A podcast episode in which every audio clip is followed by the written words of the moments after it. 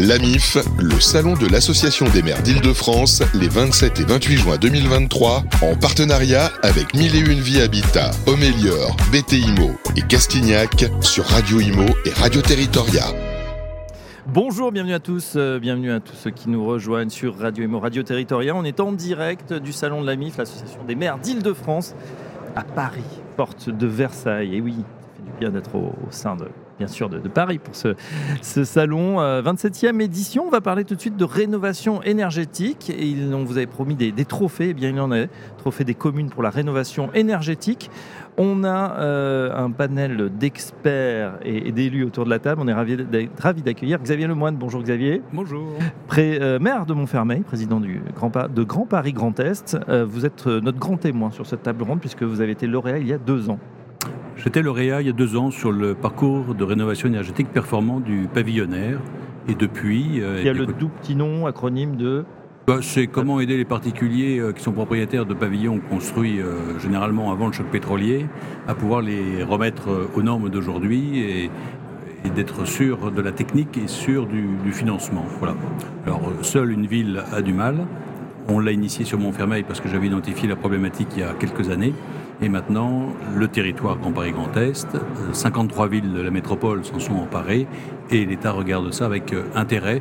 Il ne reste que peu de choses à obtenir pour qu'on puisse vraiment passer à l'échelle au regard des enjeux de nos communes. Oui, voilà, mais ça montre en fait que voilà, sur une bonne idée et une bonne réalisation, eh ben, ça fait tâche d'huile et pour le mieux. Votre voisin de table, mais aussi de territoire. De beaucoup de choses. Roland Cranoli, bienvenue à vous. Merci. Vous êtes le maire de Gagny, on reste dans le département de la Seine-Saint-Denis, vice-président de l'AMIF. Bienvenue à vous.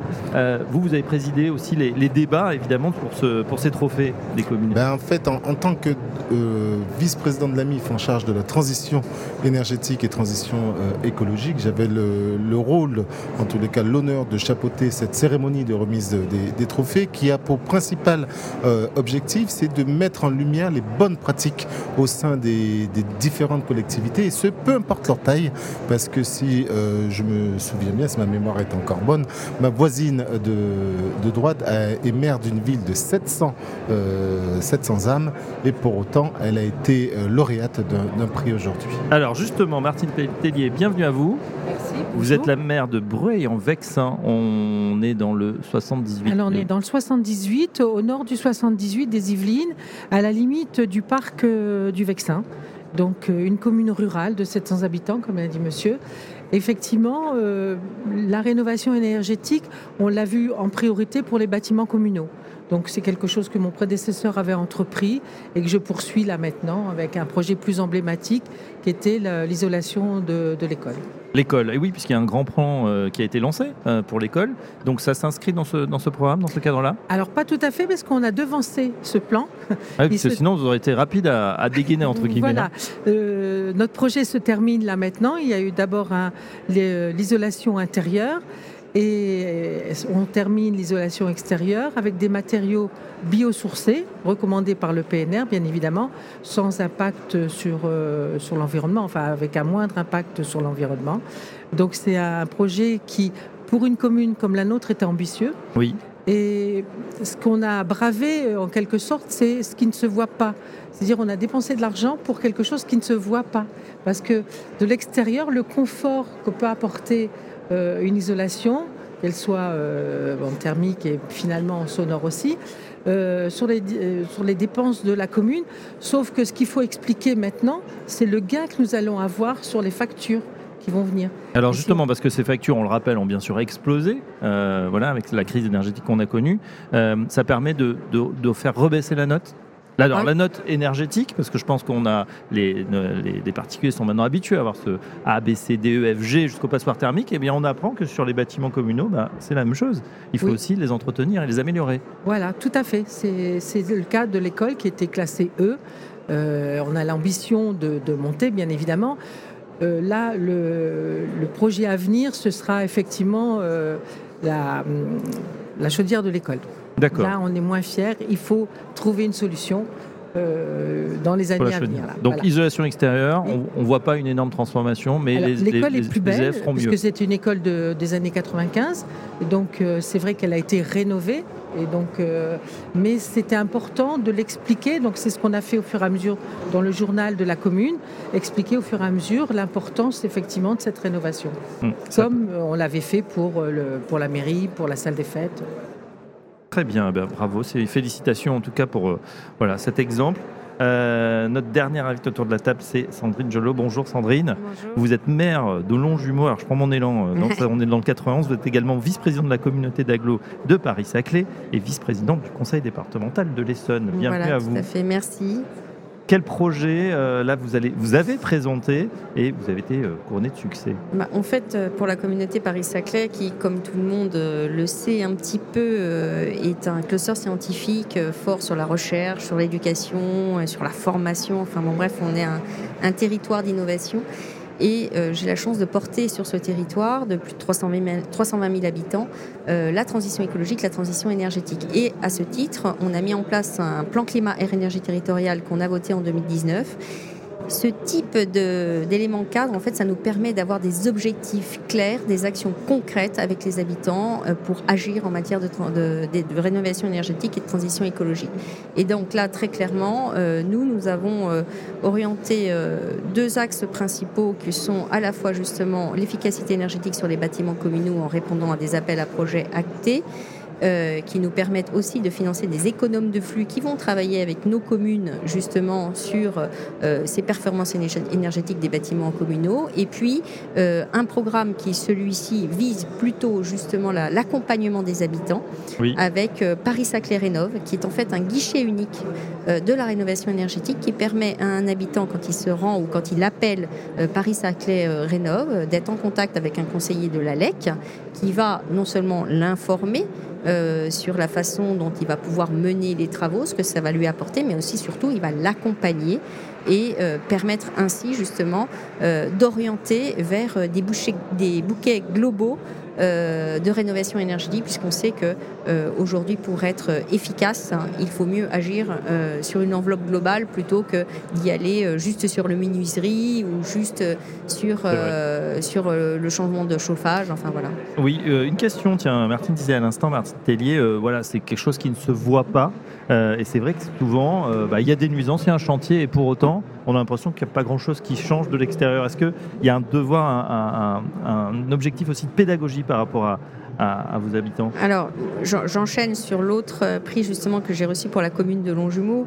Là, vous parlez de la sensibilisation des habitants. C'est-à-dire que, par exemple, à Longjumeau, dès 2013, on avait mis en place un survol en thermographie aérienne pour justement sensibiliser les habitants aux déperditions d'énergie par le toit. Puisque là, on sait aussi que ce sont par les toits qu'on a le plus fort taux de déperdition énergétique.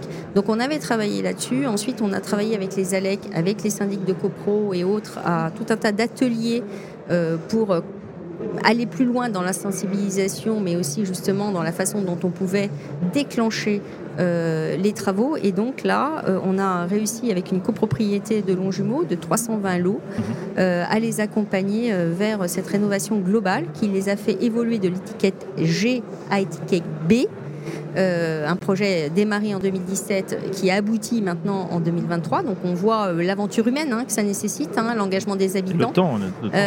Évidemment, parce qu'il faut convaincre les copropriétaires. Évidemment, on parle d'habitat des années 70, on parle de propriétaires aussi âgés, donc qui ont de moins en moins de ressources.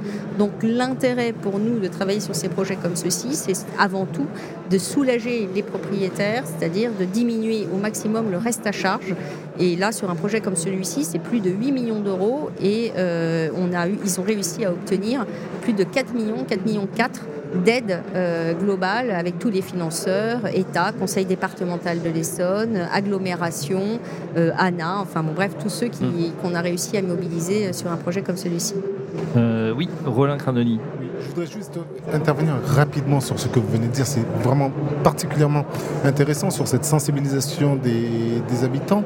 Mais lorsqu'on on regarde l'exemple qui vient d'être donné par Longjumeau, qui est l'intervention finalement du public sur le secteur privé, je pense qu'il y a aussi quelque chose à prendre en considération. C'est la conscientisation des élus sur l'absolue nécessité d'intervenir sur ces différents champs avant qu'il ne soit trop tard. Lorsqu'on intervient en amont, on intervient avec une logique de prévention sur cette rupture qui est en train de se créer sur la transition énergétique. Et lorsqu'on regarde ce parc collectif, vous avez cité l'exemple d'une copropriété de plus de 320 habitants sur lesquels la catégorie est passée de G à B. C'est un gain non négligeable et c'est un gain en termes d'avenir pour les habitants de ces copropriétés. Mais nous, élus en charge de cette puissance publique aujourd'hui, nous avons besoin de prendre conscience de la nécessité à agir parce que de notre action va dépendre aussi le financement que nous allons pouvoir obtenir des autres partenaires que sont l'ANAH et autres. Une question justement sur ces financements. On peut imaginer pour des communes assez importantes, on peut avoir les ressources. Par contre, pour les plus petites, sur ce fléchage, Martine, je m'adresse à vous, on est toujours au courant, enfin, comment l'ingénierie en fait pour aller chercher ces ressources, parce que c'est pas évident dans ce maquis d'aide, et tant mieux qu'elle soit là, mais c'est pas évident de s'y retrouver. Pas du tout, surtout pour les communes quand on n'a pas de service technique. C'est vrai que heureusement, j'ai un adjoint qui est très sensible et qui a travaillé beaucoup. Oui. On a été aidé en ça par le CEP aussi, au niveau du parc, le Conseil en énergie partagée. Donc ce sont des agences qui nous ont aussi soutenus dans ce projet et qui nous ont permis, de là on a osé, faire des demandes de subventions. Et le projet est quand même aidé à 80% du montant total. D'accord, jusqu'à 80%. Oui, Sandrine Jollo. Juste pour abonder dans ce que vous disiez, il y a la partie de la sensibilisation. Moi, très clairement, je suis allée voir cette copropriété à l'époque en leur disant « Attention, si vous ne faites rien maintenant, vous allez basculer vers une copropriété dégradée. » Exactement. Avec des moyens, là, pour le coup, qui sont bien différents et qui font que de plus en plus de propriétaires pauvres viennent s'agglomérer à ces résidences qui ensuite n'arrivent pas à créer cet effet levier pour s'engager vers une rénovation ambitieuse. Donc ça, c'est la partie sensibilisation, la partie action. Et puis, il y a aussi une partie incitation. Là, typiquement, en 2021, on a voté aussi au sein du conseil municipal de Longjumeau une exonération à hauteur de 50% de la taxe foncière pour, justement, des travaux ambitieux de rénovation énergétique. Alors, ça ne touche pas tous les habitants et c'est très exigeant, bien évidemment, en termes de production de preuves. Ça, c'est normal et ça se fait avec la trésorerie principale. Mais de la même façon, là, on est en train de travailler sur la révision de notre plan local d'urbanisme. Et là aussi, en fait, ce qui nous touche, on parlait de l'habitat privé horizontal et pavillonnaire, mais pour nos cœurs de ville historiques, c'est tout le bâti ancien des cœurs de ville aussi qui est en grande dégradation. Et donc là, pour pouvoir générer et aussi inciter à la rénovation énergétique, là, je suis en train de travailler sur ce plan, la révision de ce plan local d'urbanisme, à accepter des dérogations peut-être de hauteur, c'est-à-dire accepter que s'il y a un projet global de rénovation ambitieux sur une petite copro ou un bâtiment de centre-ville, eh bien on peut l'autoriser. Plus haut, on surélève. Voilà. La surélévation sera autorisée de combien de niveaux ? Un niveau, mais c'est déjà pas mal. Et ça permet. Et ça finance. Et ça peut financer justement aussi. Enfin, en tous les cas, ça peut participer à l'équilibre global de l'opération. Et enfin, c'est sur ces moyens, en tous les cas, qu'on essaye de travailler pour continuer la sensibilisation et ensuite l'incitation aussi financière. Alors je voyais Xavier Lemoyne pendant que vous parliez. Cabinet du chef. Voilà, exactement. Alors, parce qu'on est en radio, alors il faut expliquer à nos auditeurs. Xavier Lemoyne, oui, ça peut être une solution. Ah, je pense que les bonus à travers un certain nombre de documents tels que le PLUI pour permettre de faciliter la solvabilisation des opérations lourdes de réhabilitation thermique sont nécessaires. Hein. Et comme on peut plus s'étendre, un autre, oui. Zéro artificialisation nette, en tout cas c'est le premier sujet. Compliqué. Deuxième sujet, Est-ce que la solution, justement, comme disait Sandrine Jollo à l'instant, c'est d'aller en hauteur pour financer ces opérations qui sont lourdes, en fait, hein, et notamment vis-à-vis de publics qui n'ont pas forcément les moyens, on pense effectivement... En centre-ville, c'est d'aller en hauteur, et éventuellement, sur certaines copros assez anciennes, mais qui ont encore du foncier disponible, c'est éventuellement de vendre des charges foncières. De plus en plus, on fait des montages de la sorte qui permettent de resolvabiliser les copropriétaires et de minimiser le reste à charge, qui souvent, pour les raisons qui ont été indiquées, retraite, petite retraite, veuvage, avec des personnes qui, de ce fait-là, ont des restes à charge minimes et qui ne permettent pas d'être à la hauteur des enjeux techniques et financiers du bâtiment. Oui, et puis là, on a dans le technique, dans le financier, il y a aussi les gens qui se disent finalement, moi, petite retraite, pas forcément beaucoup d'économies, j'ai pas envie de le mettre, il me reste peut-être 10-15 ans vivre. Non mais c'est vrai, c'est la réalité, ils ont peut-être pas envie de s'engager, ils se disent, bon, mon logement, tant pis, si je paye un peu plus cher. Il y a toute cette histoire, vous le disiez, hein, de sensibilisation, Roland Cranoli. De sensibilisation, mais aussi de mise en confiance, parce que depuis tout à l'heure, on a parlé beaucoup de l'aspect financier, de l'équilibre financier, du reste à charge et autres, mais vous avez aussi des particuliers qui ont un peu de moyens, qui peuvent financer tout cela, mais qui ne veulent pas se lancer dans ce genre de travaux parce qu'ils ne se sentent pas capables d'assurer le suivi de la totalité de ces travaux. Et c'est là que nos collectivités, on peut rentrer en ligne de compte. C'est Xavier Lemoyne qui le disait lorsqu'il était le grand témoin de la cérémonie des trophées des communes tout à l'heure. Lorsqu'une collectivité se pose en tiers de confiance, cela permet aux particuliers de faire le tri parmi l'ensemble des dispositifs et l'ensemble des publicités que les gens reçoivent au quotidien chez eux, avec des prix d'appel extrêmement faibles, mais avec un résultat qui n'est pas garanti. Et donc là, pour le coup, lorsque c'est la collectivité qui vient se poser, qui explique également aux particuliers que nous avons fait le choix, nous, collectivités, c'est le choix qui a été fait au niveau de Grand Paris Grand Est, de former les artisans avec lesquels nous allons travailler, de les former, de leur permettre d'obtenir le label RGE et ensuite de les mettre en contact avec les particuliers en question et de suivre le chantier de sa genèse jusqu'à la réception des travaux. Oui. Lorsque vous mettez ça dans la tête des particuliers, vous leur enlevez un sacré poids sur les épaules et vous les incitez un peu plus à regarder de façon beaucoup plus large. Et je rejoins ce que disait Sandrine tout à l'heure, lorsqu'on rentre dans une rénovation globale, le gain énergétique, il est beaucoup plus important et il est immédiat. Oui, on parlait de 320 lots, donc ça fait beaucoup plus de familles en tout, hein, d'habitants. 2016-2023, 2017, donc ça fait 7 ans, voilà, c'est ça. Je pense que quand même aujourd'hui, les gens sont bien contents d'avoir anticipé avant ce choc énergétique. Juste parce que pour le coup, il y a des chiffres, puisque là, la première saison de chauffe a été réalisée avec une grande partie des travaux déjà acquis. Et en fait, c'est plus de 1 290 000, je crois, kilowattheures d'économisés sur la consommation de gaz. Et 800 000 euros, enfin je ne sais plus, de gains, 200 000 euros de gaz, enfin d'économie sur la facture de gaz. C'est très substantiel. Ah ben c'est très important et pour le coup c'est réel, on est sur du concret, c'est quelque chose. Et c'est pour ça que ce type de prix, il est important aussi dans le déclenchement et l'élan qu'on va créer pour les autres, de leur dire, voilà, vous l'avez vu, c'est possible, c'est réalisable. Ça existe, et on a les chiffres. Sur l'école, Martine Tellier, on a également le avant-après, en termes d'économie, vous avez pu chiffrer ou alors, pas encore, parce que en fait, les travaux d'isolation extérieure viennent de se terminer. D'accord. Donc on a terminé la période d'hiver, donc on ne peut pas faire encore de comparatif, ce qu'on va pouvoir faire l'année prochaine. Mais en tout cas, au niveau du confort, déjà, même là, avec justement les fortes températures, on a déjà aussi un effet bénéfique. C'est-à-dire que ça isole aussi de la grande chaleur, finalement. Donc on a ce confort-là en plus. Voilà. Xavier Lemoyne, oui, disait... Je dirais que ça marchera aussi avec le froid. Voilà, exactement. Mais même peut-être avec une trajectoire plus 4 degrés, 50 degrés dans nos villes dans quelques années. Nous promettons, en tout cas on a un début d'été particulièrement chaud, on verra comment on s'adapte. Je voulais revenir aussi sur un point qui a été abordé dans les témoignages tout à l'heure, qui est important aussi en termes de sensibilisation, parce qu'on parle beaucoup de projets dans les écoles. C'est le jeune public. C'est-à-dire que moi, je crois beaucoup sur cette pédagogie de l'analyse du cycle de vie du bâtiment.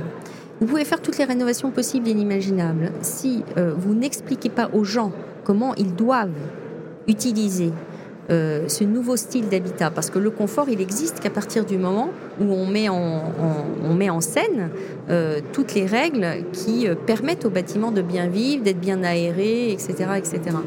Et donc, je pense que sur l'analyse du cycle du bâtiment, sur la pédagogie qu'on fait avec les enfants sur les chantiers, on a là un enjeu aussi de transmission vers ces jeunes publics autour à la fois des matériaux, mais surtout sur la façon dont on doit travailler, sur la façon dont on occupe son habitat.